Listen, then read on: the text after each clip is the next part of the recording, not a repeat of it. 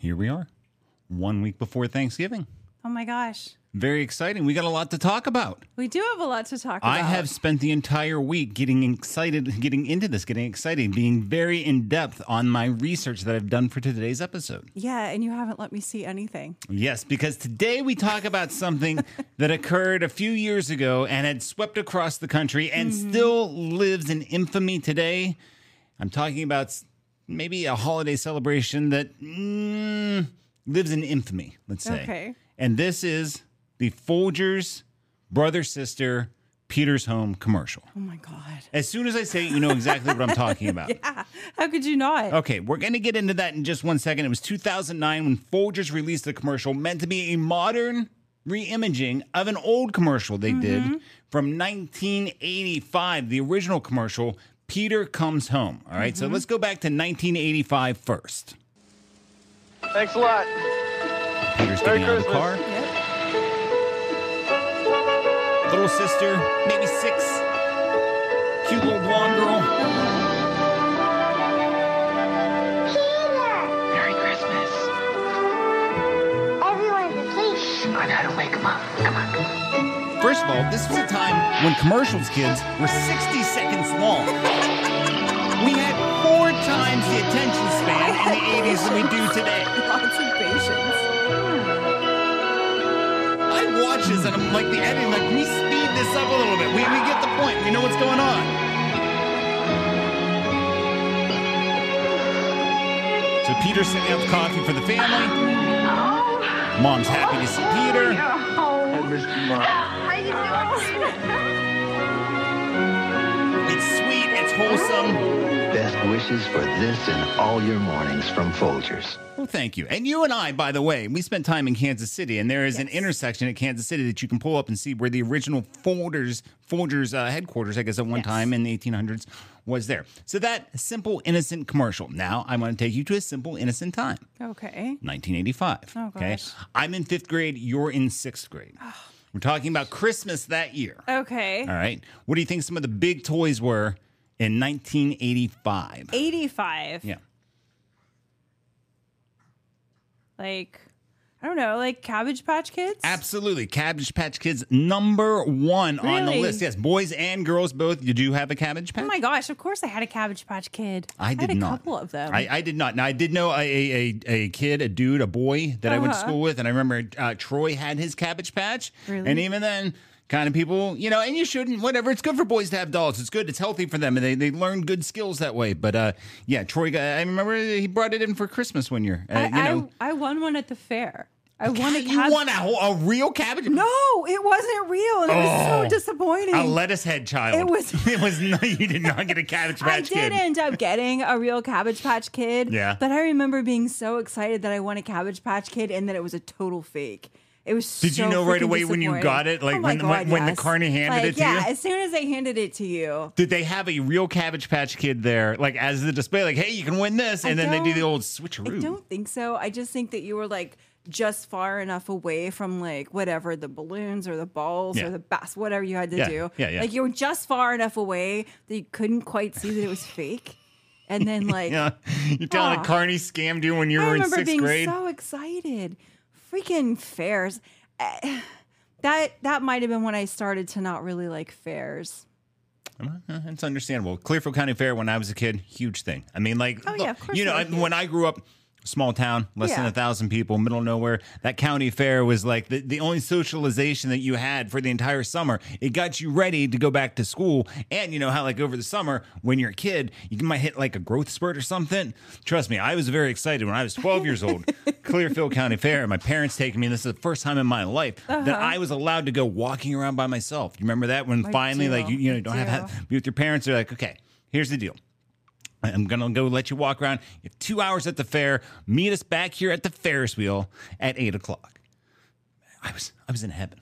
12 years old, walking around. I think I had like $20 in my pocket. I thought, like, oh, yeah, man, I'm playing games. I'm looking at, yeah, I'm like looking at girls, 12 years old, walking around by myself. Flashing your 20. Let me make sure I paint the picture here. Take you on a wearing ride. A pair of white clam diggers, which is a really good look for a 12-year-old boy. Basically culottes, if you will. These shorts that go down past my knee, and a Beach Boys Hawaiian shirt, right? So I'm styling, you know. This is like 1988, I think. I'm thinking, yeah, probably like 88, 87, 88, something like that. And as I'm walking around and just having a good time, I had won a mirror, of course. You remember the little square mirrors that everyone got? Sexy. My Van Halen mirror. Very excited about that. I had a poster as well. And I looked at my watch, and I was like, ah, you know what? I'm supposed to meet my parents here in 10 minutes. I should head over towards the Ferris wheel. Let me do that. So I go walking. And as I turn to do this is 10 minutes before I'm supposed to meet my parents. First time they let me go walking by myself. Clearfield County Fair. I slip. And like both of my feet go out from underneath me. White pants. And, white pants. And so my entire side is just covered in mud. And then I just, you know, you're 12 years old, so embarrassed. People stand, kids are laughing, people pointing, you know. Of course. You know, I'm, if you've ever seen Stand By Me and the whole blueberry pie, I was kind of like the laughing stock, like that's how I felt at the time. Aww. And so I get back up and just covered in mud and just walk over to the Ferris wheel and stand there with my head down, just waiting for my parents to show up. And then my dad, what the hell happened to you? And I had to tell him the whole story. All right. So did you ever have a Cabbage Patch Kid? No, never had a Cabbage. I wasn't much of a doll guy. My sisters will tell you when I was very young, I did want to play Barbies with them. I think I just wanted to be included with that. But the action figures, I mean, whether it was G.I. Joe, Transformers, when that year, that 1985 year, I was big into the Transformers as well. Okay. I broke my Megatron the first Christmas day. I know.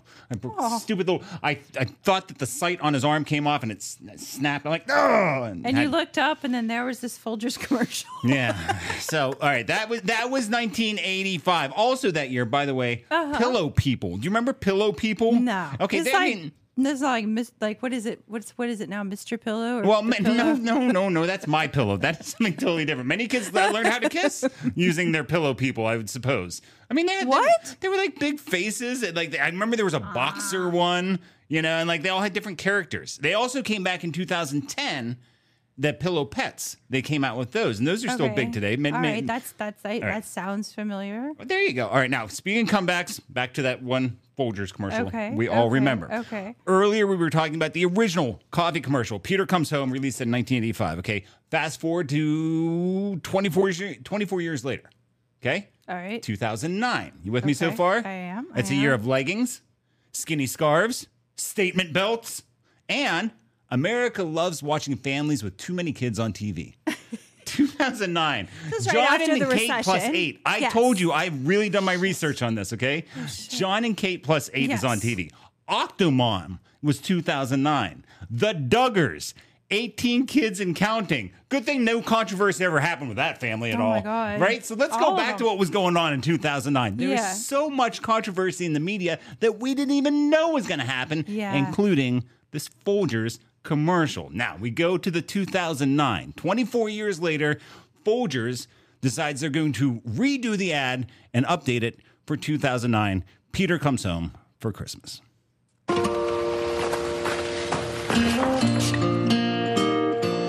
must have the wrong house. Sister. She's grown up a little bit. They waited up all night for you, you know. It's a long way from West Africa. Oh, real coffee. All right, we're going to stop it right there. Hang on a second. Okay. Now, the sister's grown up a little bit here. She's a teenager now, right? He says he was in West Africa. And then the next thing is, real coffee. Excuse me, sir. Do you understand the coffee trade and where the majority of beans are grown in this world? You were in West Africa and you could not get good coffee? That's not the problem with the ad. No. That is just a small piece. It is a small piece. It's a small piece. And now, and actually, right now, as I've got it paused, I can see mom and dad in bed once again. Okay. Brother and sister downstairs. Mom's got a little smile on her face. Oh. I don't think she realizes the sexual tension that occurs between her children. He's here. I brought you something from far away. Really? Oh. She takes the bow. What are you doing? Take that. You're my present this year. Ooh, that look. That was just a second too long. And that's the problem, because here's the thing that we know about 2009 when this commercial comes out. Uh-huh.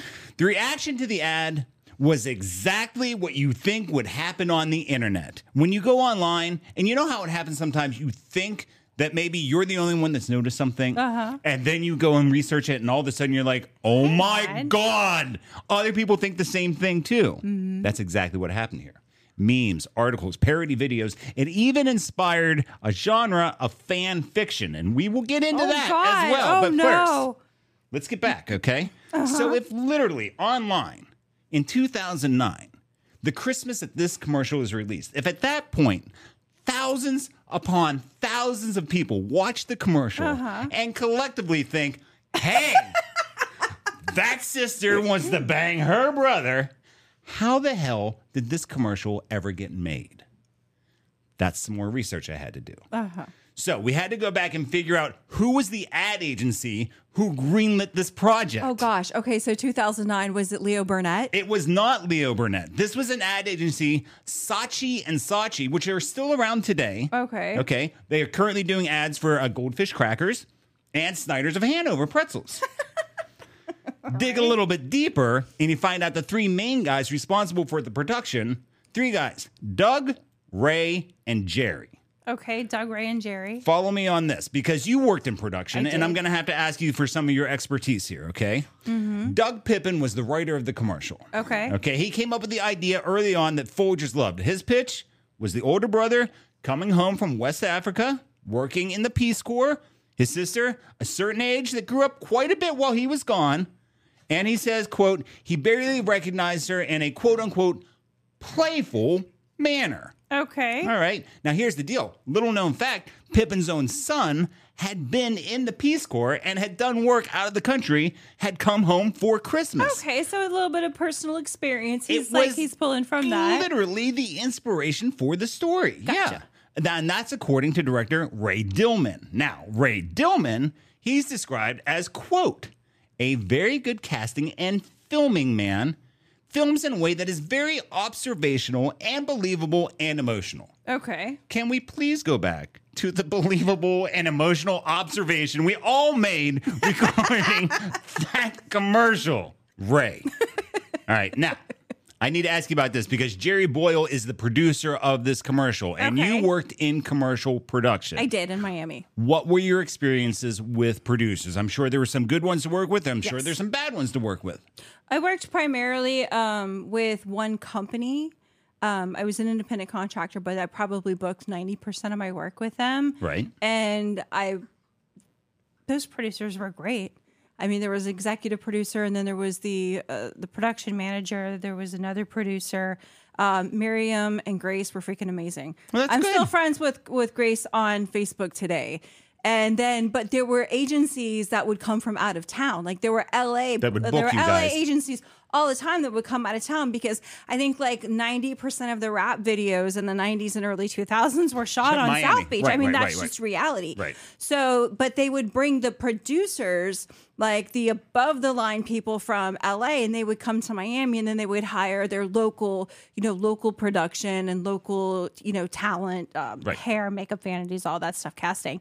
So there were the producers that would come from LA, and holy shit, like there were a handful that were just a freaking handful. I'm sure. I'm sure. Yeah, yeah. Like, I mean, it would come down to, I saw a producer just lose their mind on a PA once because they bought the wrong brand of batteries. Oh, wow. Not the wrong type of batteries. Just the wrong brand. But just the wrong brand. Right. Yeah, like the difference between like Duracell and an Energizer. Yeah, like, and they would just, like, you would think that they just lost $20,000. Like, it's like that movie Swimming with Sharks. Do you know the difference between Splenda and Sweet and Low? Yeah. Oh, it's okay. And this whole condescending attitude as they're getting into it. So let's get into this production here. Summer of 2009. The ad was cast and filmed in Santa Monica. Okay. So you're going to come and find out there's so many weird Hollywood connections with this one commercial. Again, I spent like over a week doing a deep dive on all this. We start with Timothy Simmons.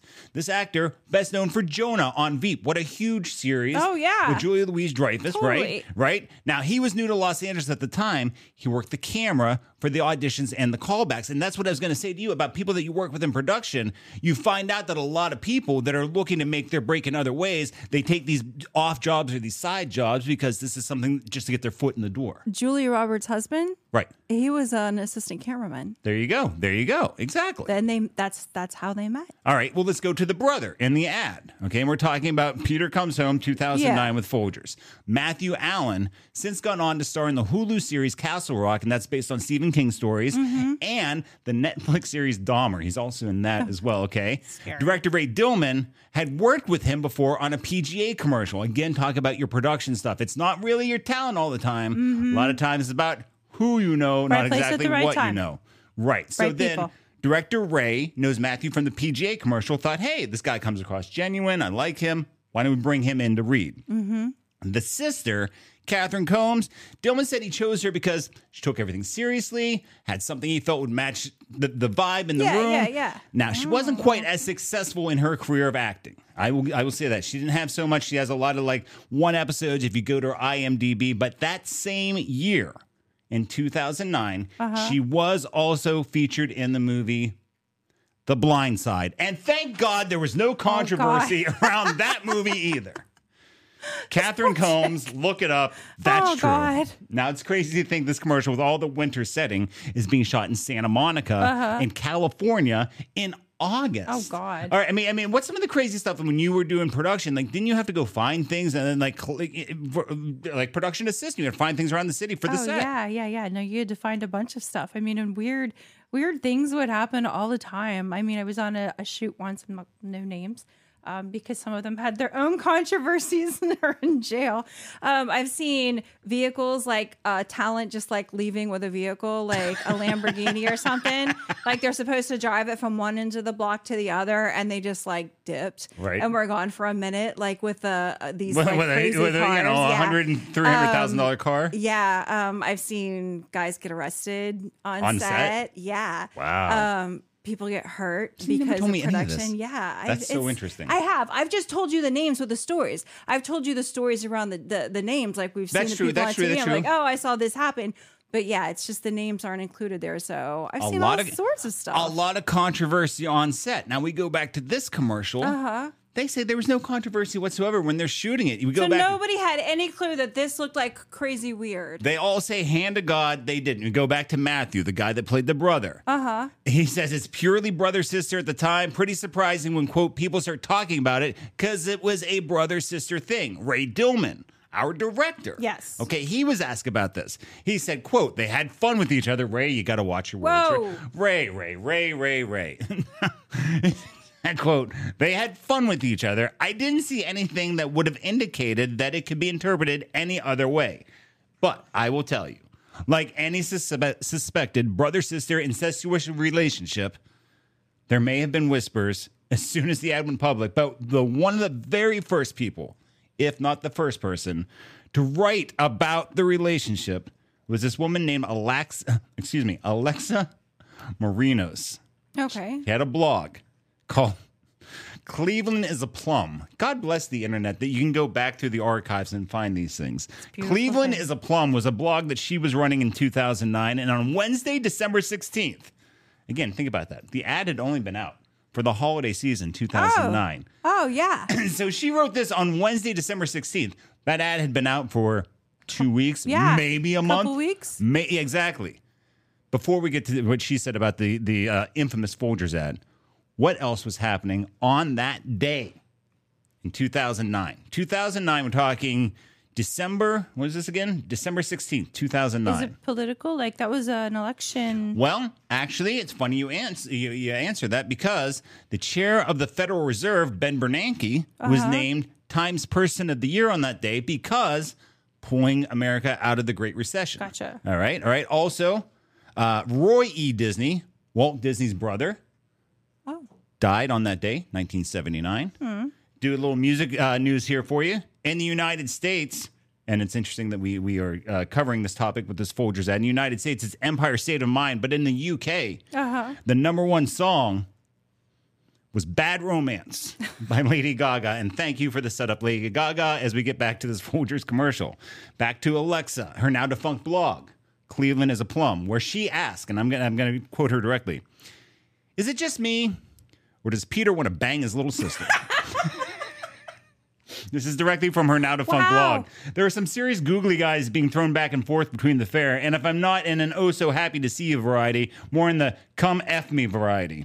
Why is quote-unquote sister grown up in this version? Why is Peter rocking the bedroom eyes, practically licking his lips at the 37-second mark?" And now I highly recommend you go back and watch the commercial. 37-second mark? And get the little lick lip from Peter, because these are all valid questions. Yes. I suppose they are. She closes the blog with this, though, and this is the bothersome part.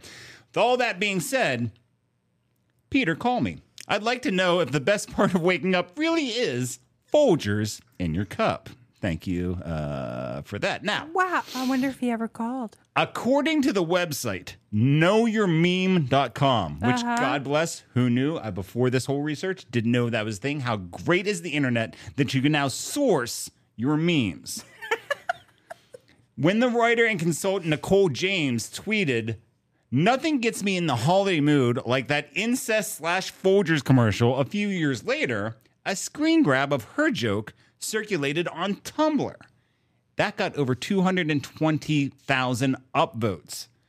Then we go to 2012. The Daily Dot publishes a piece titled "How to Talk to Your Family About the Folgers Incest Commercial." 2014, BuzzFeed writes, in retrospect, that commercial from 2009 is definitely about incest. In 2015, Uproxx posted a list of 10 reasons that incestuous Folgers commercial is our modern Christmas classic.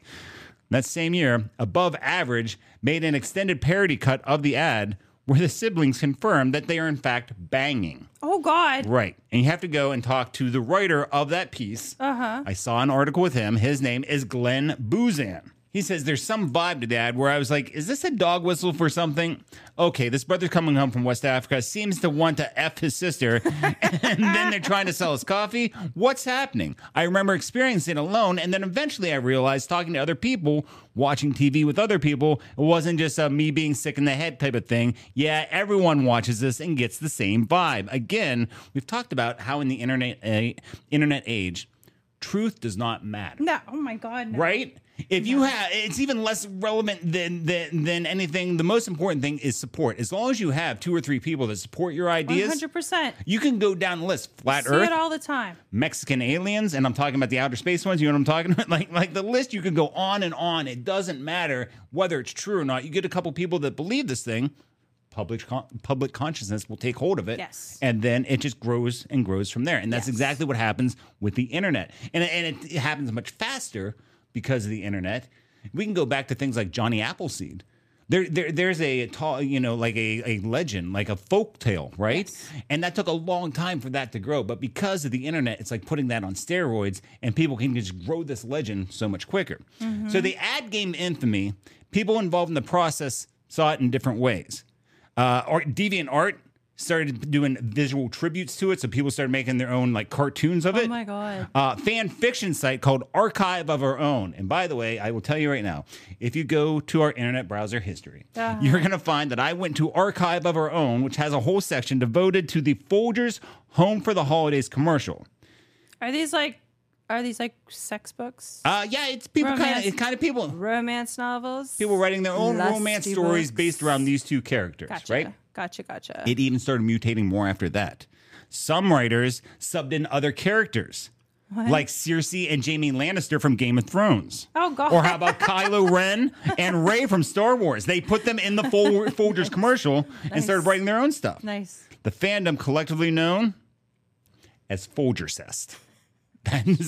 You can look it up online again if you go to our internet history. I'm just saying, if you happen to see Folgercest in our internet browser history, now you know why.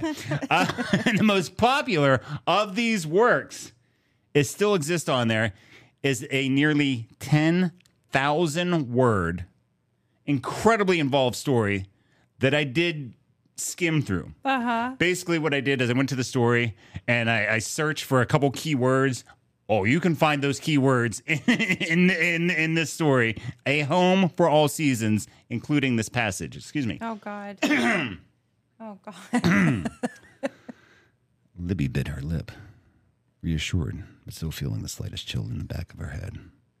Like there was worse and darker, harder, out in the mist.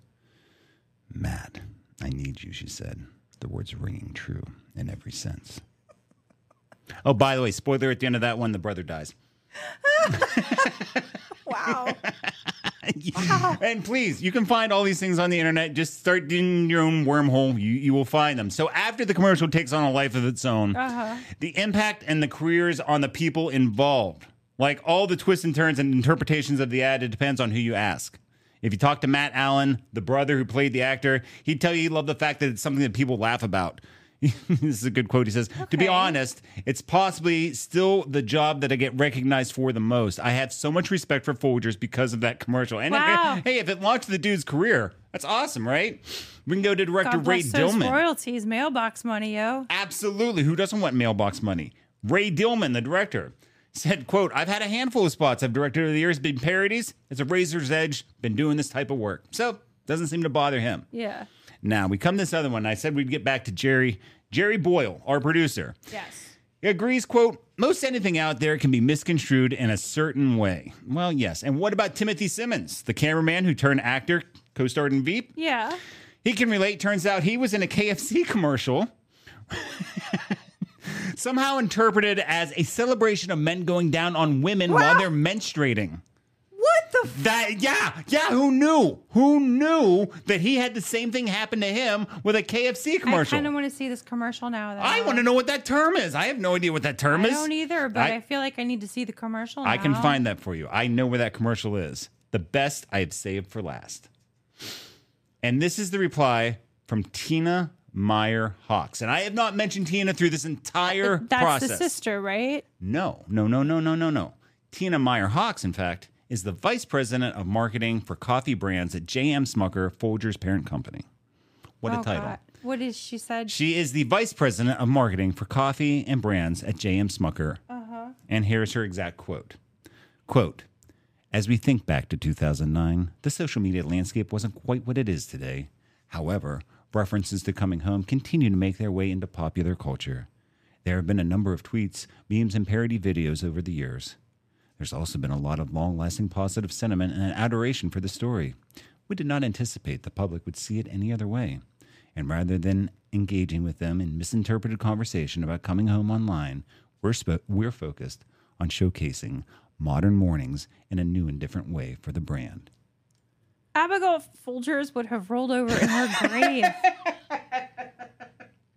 Hearing that. Abigail Folgers, by the way, you brought up as I'm doing my research, I totally did not know that she was one of the victims from one of the Charles Manson murders in Sharon Tate's house, who was the heiress to the Folgers brand. No, I would say that woman, who is the, once again, her exact title, Vice President of Marketing for Coffee Brands at J.M. Smucker, found out, droplet, like a hot potato, really don't want to revisit this conversation ever again. Right? That's basically what she did. Yeah. Look. The reflection on the lasting legacy of the Folgers commercial. I think I spent way too much time in my past week studying this, but here's what I think it is. Yes. It is fandom at its best. It's wildly creative. It's absurd. It's transformative, right? It changes. We're still talking about it. As fans get a hold of it, they change it. They make their own stories about it. It has relatively little to do with the source material. People have stories about Hulk Hogan when they grew up watching him, and it doesn't matter because they had, look, of course I make a wrestling reference because that's the thing, but it doesn't matter. It has everything to do with the meaning we have ascribed to these things. Yeah. Whatever meaning we put behind them is the meaning that it has. If you want to think it's brother-sister fiction and think that it's totally disgusting, that's fine. If you want to think that it's brother-sister fiction and you want to write more, I don't care. As long as it's consenting adults, we're allowed to do what we want. It's fandom at its best. Let it live on. And again, like you said, that ad stopped running in 2012. And here we are now, 11 years later. In 2012, that's the last time it played? It's just been floating around the internet since then. And again, Folgers got away from it way back then. It's because lived a life of its own. And they can only be thankful, for good or bad, that their name continues to pour out of people's lips. So what do you think? Like you have been studying this all week long. Do you think that it really was never a conversation at the ad agency before it was released? Like nobody ever sat in the editing room and went, or was this at like, the editor? You know what happens in the editing room. I'm going to do this and see if anybody notices. And like the editor totally got one over, because that's what happens. Like the director and the editor go back and they sit in the room and they put everything together. And then do you think it was like, do you think anybody will like stop this? And then it just got through? Or do you think people honestly were not thinking like that because you got this group of like somehow, I don't know. I was going to say, well, you've worked in production, unicorns. You know, to get a group of people that would collectively have the most purest of thoughts. That's rare. That's rare in any room. Like to get a whole room of people. Let alone the entertainment industry. Exactly. So do I think that there might have been like, maybe. The director, I don't think he saw it or he just got the shots that he wanted. Was it possible that one of the editors said, man, it looked just a little bit too long, or that lip lick at 37. Yeah, leave that in. Maybe. Now, if I'm the actor on the other side, I would think you would have to feel that. I would think that if you're in the moment, now, how good are commercial actors, or how good is their acting skill at the time? Because maybe you're not in it and you're just waiting for your lines. You know, but if you're a true actor and if you're committed to the part, then whatever their vibe they're putting off is what you're picking up, and you're just reacting to that. So you've just got yourself in the brother-sister mode. Now, other people might see it, you know, I don't know. I was never in that mode with my brother. Nor me with my sister, and that's probably a good place for us to wrap all this up for today. By the way, like we said, Thanksgiving this week, so make sure you go back and you can download the Thanksgiving playlist that we have available on Spotify, and video on YouTube as well, as we play Florida Taurus and go down and play around in mini golf. All that is available, and we're going to do this again very, very soon. Thanks a lot.